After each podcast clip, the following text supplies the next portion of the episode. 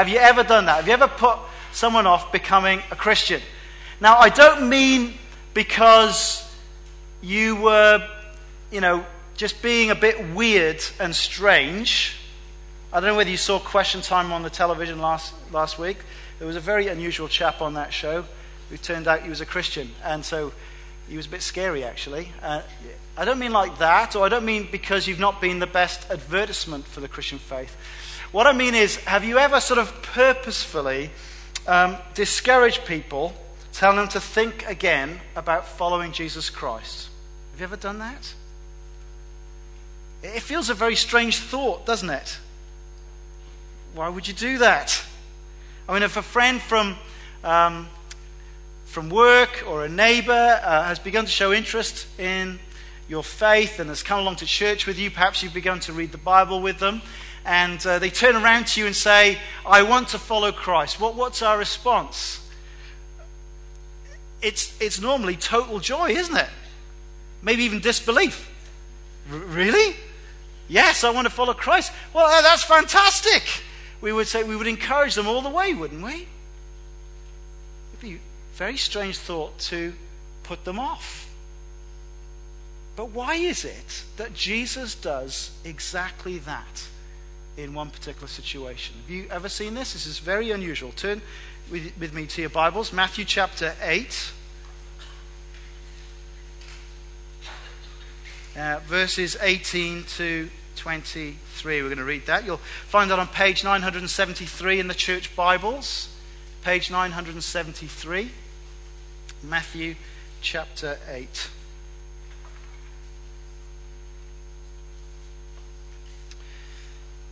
When Jesus saw the crowd around him, he gave orders to cross to the other side of the lake. Then a teacher of the law came to him and said, Teacher, I will follow you wherever you go. Jesus replied, Foxes have holes, and birds of the air have nests, but the Son of Man has nowhere to lay his head. Another disciple said to him, Lord, first let me go and bury my father. But Jesus told him, Follow me, and let the dead bury their own dead. Then he got into the boat, and his disciples followed him. These are surprising verses, aren't they? And I do want us to consider why it was that Jesus appeared to rebuff these two men who seemed so interested. But it's great first to remind ourselves why did people want to follow Jesus in the first place? I think it's important for us to consider that in a time in Scotland where uh, so many think it's an irrelevant thing to do. Uh, this weekend, 85,000 people will go through the gates at uh, T in the Park Music Festival to listen to such bands as the Arctic Monkeys, Biffy Clyro, and the Manic Street Preachers. Where do they get these names?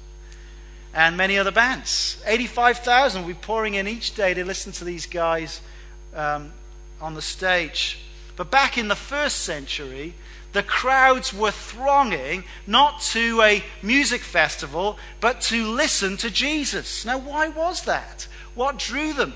Well, look back at chapter 7 and verse 28. Jesus had just finished preaching this, perhaps his most famous sermon, the Sermon on the Mount, 7 verse 28. When Jesus had finished saying these things, the crowds were amazed at his teaching because he taught as one who had authority and not as their teachers of the law. Jesus taught with great authority about the kingdom of heaven. He spoke as an expert on the kingdom of heaven, uh, the place where all evil and wickedness would be obliterated under God's perfect rule. A place where people would be in uh, perfect relationship with God and, and perfect and joyful relationship with each other, a place where there would be no more want, uh, no more poverty, no more disease, no more bloodshed, which sounds as good today as it did back then, especially in a week where we've just heard more and more of the horrors of, of what's going on in Israel and Gaza, in southern Sudan, and in Nigeria. And Jesus was, was teaching about what sort of people would one day inherit the kingdom of heaven. The very beginning of the sermon goes like this Blessed are the poor in spirit, for theirs is the kingdom of heaven. It costs you 200 quid to go to T in the Park.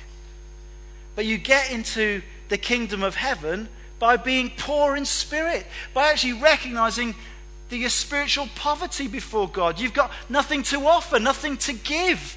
That's the way in to this kingdom of heaven. And he taught about the values and the priorities of the, the people who live on earth as citizens of heaven. He said things like this Do not store up for yourselves treasures on earth where moth and rust destroy, and where thieves break in and steal. But store up for yourselves treasures in heaven. Don't worry about your life, what you will eat or drink, or about your body, what you will wear, but seek first his kingdom and his righteousness. And all these things food, drink, clothes will be added and were given to you as well. Now, how could Jesus speak with so much authority about the kingdom of heaven? Quite simply, this because he is the Son of God, the King uh, that God has chosen, the King who was bringing in this kingdom of heaven upon earth. And how can we know that? It's an outrageous claim. How can we know that? Well, because his actions backed up his words. He not only spoke with great authority, about the kingdom of heaven, but he acted with a great authority as a king in this world. And as you, as you leave the Sermon on the Mount, you go to chapter 8, beginning of it, uh, you see these miracles which, in a sense, give a preview of what the kingdom of heaven was going to be like. These miracles are not magic tricks to wow the crowds. They're, they're little tasters, they're previews of what this kingdom that is coming, what it's going to be like.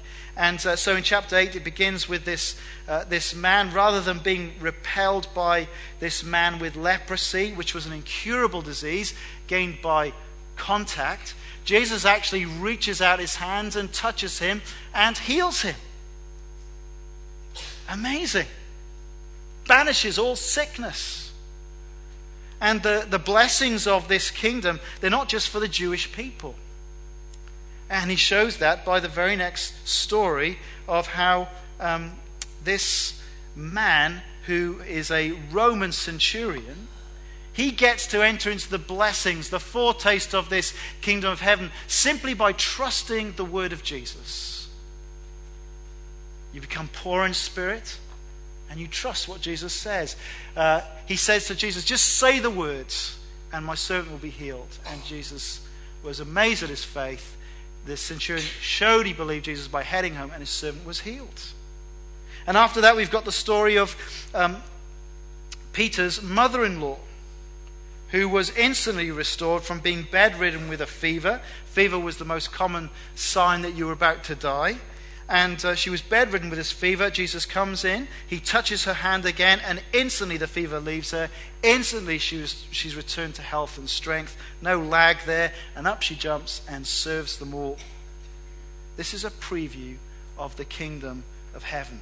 Jesus had come to bring this everlasting kingdom of heaven where disease and sickness and evil and wickedness would be no more. What a prospect! What a prospect. This is what this is the world we want, isn't it? It's not surprising that people wanted to follow Jesus, that large crowds uh, of people just sort of flocked about him wherever he went. It's the same reason why Callum is getting baptized today. It's the reason why this church exists here in Edinburgh.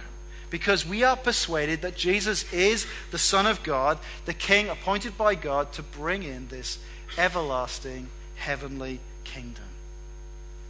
So it's no surprise to me why people want to follow Jesus. That's why I'm following Jesus.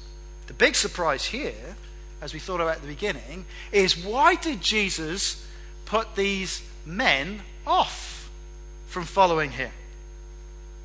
Uh, verse 18 begins to alert us that uh, being part of the crowd doesn't necessarily mean you're one of his disciples. Uh, when Jesus saw the crowd around him, he gave orders to cross to the other side of the lake. Isn't that amazing? Uh, normally, people court large crowds to have influence. He sees the crowds and he wants a getaway boat.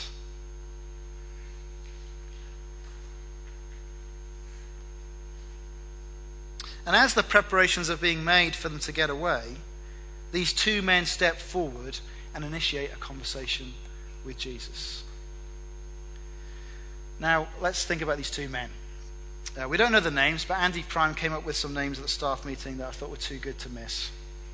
The first is Mr. Too Quick, and the second is Mr. Too Slow. I think Andy got that from somewhere else as well. So let's think about Mr. Too Quick. Verse 19 tells us that Mr. Too Quick was a scribe. What does that mean? Well, he was a, a teacher of God's law, he was an expert in what, you know, the first five books of the Old Testament that we have. He was an educated man, he was a scholar in the community. He would have been a man of standing, a leader. What a great potential convert. You know, a professor from um, Edinburgh University, someone who's in the theology department, comes down and he says, I'm, I, I want to follow Jesus. You think, wow, what an amazing thing. There's a Christian in the theology department of Edinburgh University. That's what you'd be thinking. Uh, well, how extraordinary. Uh, there, there, probably are. I, am not, I'm not, I don't know. But, and what, what he says here sounds so encouraging. Teacher, I will follow you wherever you go. Teacher, I will follow you wherever you go. He's loved hearing what Jesus had to say. He's been amazed at all the reports he's heard, and uh, he wants to follow Jesus. Wherever he goes, I'm going to follow you, Jesus. What, a, what an incredible thing to say to Jesus. And yet, Jesus detects that this man, though enthusiastic, though sincere, his response was superficial. He hadn't thought it through. This man was too quick to promise this commitment. Uh, did the scribe look at the massive crowds and think, wow, look at this? Here's an opportunity to get in at the ground floor. Uh, to be with this Jesus could be a position of status, of security. If he's the Messiah King, then uh, maybe potentially following him could lead to a comfortable position, uh, be influential in this kingdom. Well, we don't know exactly what he's thinking, but from the reply of Jesus, it appears they've been too quick to promise without understanding the cost of following Christ. Look at verse 20. Jesus replied, Foxes have holes and birds of the air have nests, but the Son of Man has no place to lay his head. What an arresting thing to say. The foxes and birds have better digs than Jesus. To follow Jesus, we need to remember that in his earthly ministry, he was a king without a palace, without a bed, a king with few possessions, a king without property. To establish this kingdom of heaven on earth came at great personal cost to Jesus, great self humbling. He had friends where he could stay, but as he went from place to place preaching the good news of the kingdom, he didn't know from night to night where he was going to sleep. Now, here's a king who understands the plight of the homeless and all the insecurities that that means. Jesus understands more than many of us, perhaps, about the guy selling the big issue on the street. What a humble servant king. Now, had this scribe understood it? Had he really thought through what it means to follow a king like that? I wonder, have we really thought about it? I guess we all have dreams and hopes for living a comfortable life. Uh, as parents, we encourage our children to work hard at school, uh, work hard at college so they can maybe get some good qualifications and maybe get a well paid job so they can afford to buy a house and fill it with lots of nice things and have children and repeat the cycle. We want them to be safe. We want them to be healthy. But, but what if our children turn around and say to us, well, um, they believe that uh, Jesus is calling them to leave their well paid job and to study the Bible and then to uh, go overseas to a really dangerous place? What if your child said to you, I, I feel, I feel, Dad, uh, the Lord is calling me to plant churches in Syria or Afghanistan? A place where there's, which is dangerous, life threatening, a place where there's no really, not really good health care. Would we encourage them or discourage them? Have we taken on board that following a king who had nowhere to lay his head might mean that we also should be willing to embrace sacrifice, discomfort, danger, loss as we follow him? Or are we basically lulled into the wilderness of our age where, you know, while we read our Bibles every day and pray and all this, we, we still hold the same values. We want to live comfortable middle class lives. I want my middle life, class life and I want Jesus. But what if Jesus asks us to do something to give up those things that are, are, are precious to us? Have we falsely expected to live like royalty now and in the world to come. Uh, uh, as Jesus says in a, in a chapter coming up, a student is not above his teacher, nor a, nor a, um, a slave above his master. If this is how Jesus lived in his earthly ministry, why would we assume that we're going to be in a better, more comfortable place? Now, Jesus wanted Mr. Too Quick to follow him, but to do so having carefully considered the cost. And I think we need to take a passage like this and think very carefully. We are so we're so desperate to see people become Christians. We'd love, we love it to see people become Christians. And the danger is if someone who's come along, shown a bit of vague interest, or ticked the box, said they've prayed the prayer, come forward, come forward, we, we rush to say, oh yeah, you're in, you're fine. Even if their life has not changed one iota. We, we need to be very careful. Have we actually spelt out the cost of following Christ? What is the cost of following uh, uh, Christ? What's the cost of entering into this heavenly kingdom? Well, the first thing we need to be absolutely clear about is that all the cost to achieve salvation, to achieve entrance to this kingdom of heaven, is paid completely by the Lord Jesus Christ. The cost to him was more than uh, not being sure where he was going to lie his head at night. Um, the verse immediately before, our section, verse 17, is a quote from Isaiah. This was to fulfill what was spoken through the prophet Isaiah. He took up our infirmities and carried our diseases. Written hundreds of years before Jesus came, uh, this, is a, this is a promise by God that there's a humble servant king coming who is going to um, take the place of people who've committed sin and iniquity and transgressions and be punished in their place. Uh, Martin read, to, read it to us earlier, didn't he? He was pierced for our transgressions, he was crushed for our iniquities. The punishment that brought us peace was upon him, and by his wounds we are healed. We all, like sheep, have gone astray. Each of us have turned to his own way, and the Lord has laid on him the iniquity of us all. Yes, it was more than sleeplessness that cost Jesus. He was heading in his ministry quite definitely and purposefully to being killed uh, and executed by the Romans on a cross. There's actually one of the Gospels that uses this very phrase of lay his head, of Christ laying his head on the cross and dying. That's where he rested, laid down his life at the cross. So that actually entrance into this kingdom of heaven is completely free. That's why he can say, Blessed are the poor in spirit, For theirs is the kingdom of heaven. When you realize that you've got nothing to give, nothing to buy, nothing to offer God, and realize that you are spiritually poor and you humble yourself before Him, recognize you're a sinner, He can give us entrance into His kingdom. It is all completely free to enter the kingdom of heaven. But that is not to say that there isn't actually a personal cost for us to choose to follow Christ. He's paid it all, but there is a, is there a cost to us to respond to that call. We've begun to think about it. It is a, it is a cost of recognizing, acknowledging that we're sinners. It is a cost of, of repenting of that sin. It is that cost of saying, Lord, I'm sorry that I've lived such a self centered life of comfort just for myself. I am willing to put Jesus first above my comforts.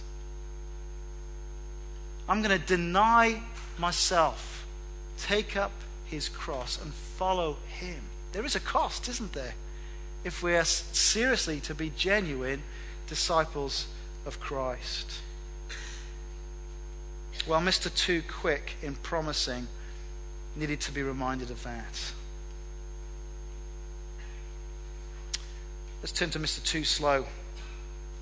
Mr. Too Slow is described there in uh, in uh, verse 21 as another disciple, which, as you follow the, the, the, the, conversation, it probably means more that he's just one of these crowds that was following Jesus around again, intrigued by what he had to say. And his request, I think, sounds both encouraging and reasonable. He wants to follow Jesus as his Lord, but he's got a prior obligation to deal with. Verse 21. Another disciple said to him, Lord, first let me go and bury my father. Now, did he mean that his father had actually just died and he needed to attend to the funeral arrangements? Or more likely, that his father was getting old and needed to be cared for in his remaining years? And that this man is saying, Well, after caring for my dad and uh, after his uh, funeral service, uh, then I'm going to follow you, Jesus. Now, is that a reasonable request? After all, um, God was clear in the Ten Commandments, wasn't he, about uh, the responsibility of children to their parents. Children here, do you remember what it says in the Ten Commandments about your parents? Do you remember what it says? Honor your father and mother. Why am I looking at my son? Honor your father and mother. Not just pastors' kids, all kids and their parents. Honor your father and mother.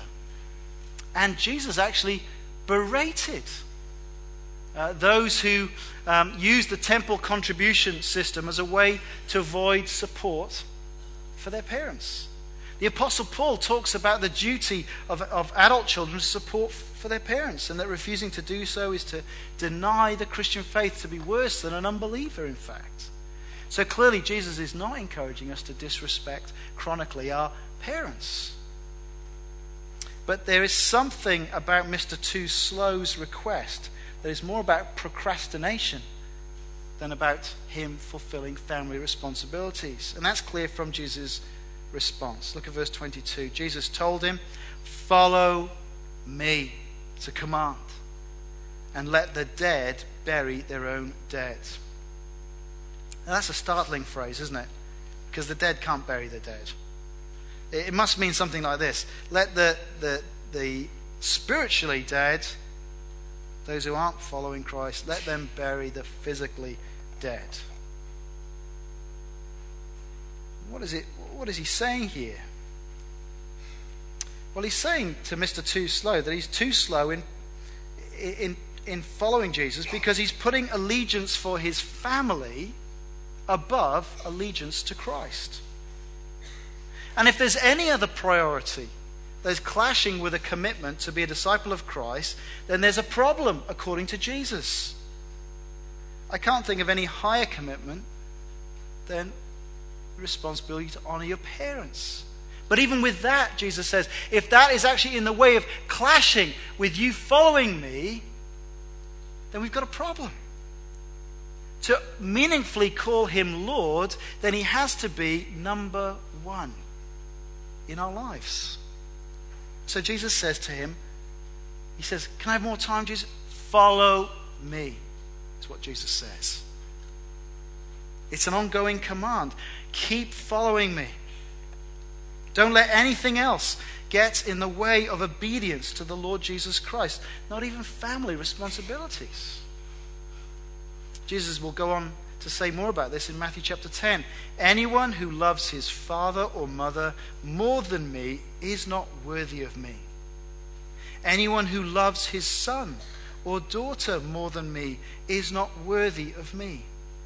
And anyone who does not take up his cross and follow me is not worthy of me. Jesus is so radical, isn't he? In his call, in his authority as king. Now, it's hard for us if we've grown up in a Christian family to understand the tensions and difficulties some people may face if they've grown up in a non Christian family and decide to follow Christ. But for those who become Christians in Jewish families, or Hindu families, or Muslim families, there can be great sacrifice in telling your mum and dad, I have decided to become a follower of Jesus. And I've known people in all those different contexts um, being cut off from previously loving families and even threatened with death for converting to Christianity. And when people embrace such a cost, it is pretty strong evidence, isn't it, that they're a genuine Christian. I remember one man in Spokane, uh, where I was a pastor in America. He started attending Sunday services every week, and he just seemed greatly moved every week. At the door, he was so effusive about how every sermon he heard was just changing his life. And, and, and, and Jesus was extraordinary, and it was reorientating everywhere he was thinking. He seemed so close to becoming a Christian. But in the end, you know what? He did walk away without making a commitment to Christ. Why was that? Well, in the end, he chose his family rather than Jesus Christ. His fiancee was not a Christian, and she didn't want Jesus complicating their relationship. He had wealthy parents, and uh, they became more and more hostile to his newfound enthusiasm to Christ. And as he counted the cost, he went for his family rather than Jesus. What a tragedy! To walk away from the Son of God, to walk away from the one who had um, given up his life to pay for his sins, to offer him full forgiveness. What a tragedy to walk away from this uh, everlasting kingdom. He didn't progress any further than this man at this point in the story, where after he said to Jesus, I want to follow you, but not just yet. That's effectively what the man was saying. I want to follow you, Jesus, but not just yet.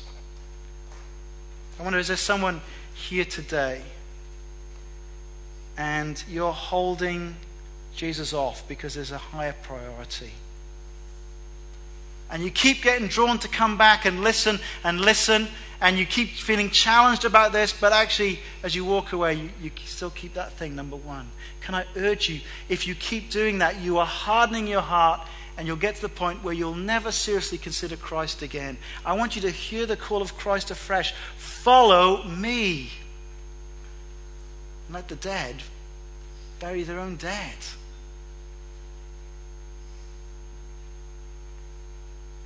Now is the time to obey Christ. Now is the time to put him first. Jesus did want these men to follow him. If you're here today, I want to tell you, he wants you to follow him. He's gone to extraordinary lengths to, to throw open the gates of the heavenly kingdom to you. But they needed first to understand in this discipleship that um, to have Jesus was more precious than comfort and security. To have Jesus was more precious than even family. You know, there may be a cost to following Christ. There may be things that are the most important things in our life that need to become secondary compared to Him. But what an adventure when we follow Christ. After these conversations, these disciples get into the boat. And let me tell you, come back next week. they had an unbelievable experience. Uh, they didn't know where they were going to sleep that night, but they saw a revelation of the glory of Christ that they would not forget. What an adventure when we follow Christ. Have you heard the call of Christ? Maybe you're feeling the Lord challenging you to think about leaving your comfortable situation and taking some risky step of maybe you are considering um, stepping out in evangelism, stepping out uh, thinking about short-term missions trip. Maybe doing something that you know actually your parents are not going to be happy about, but you know that the Lord's calling you to do.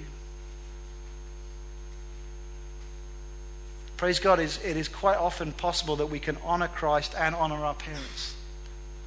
It's not mutually exclusive. But maybe there is something that the Lord's calling you to do, and I want you to hear his, his words through me today. Follow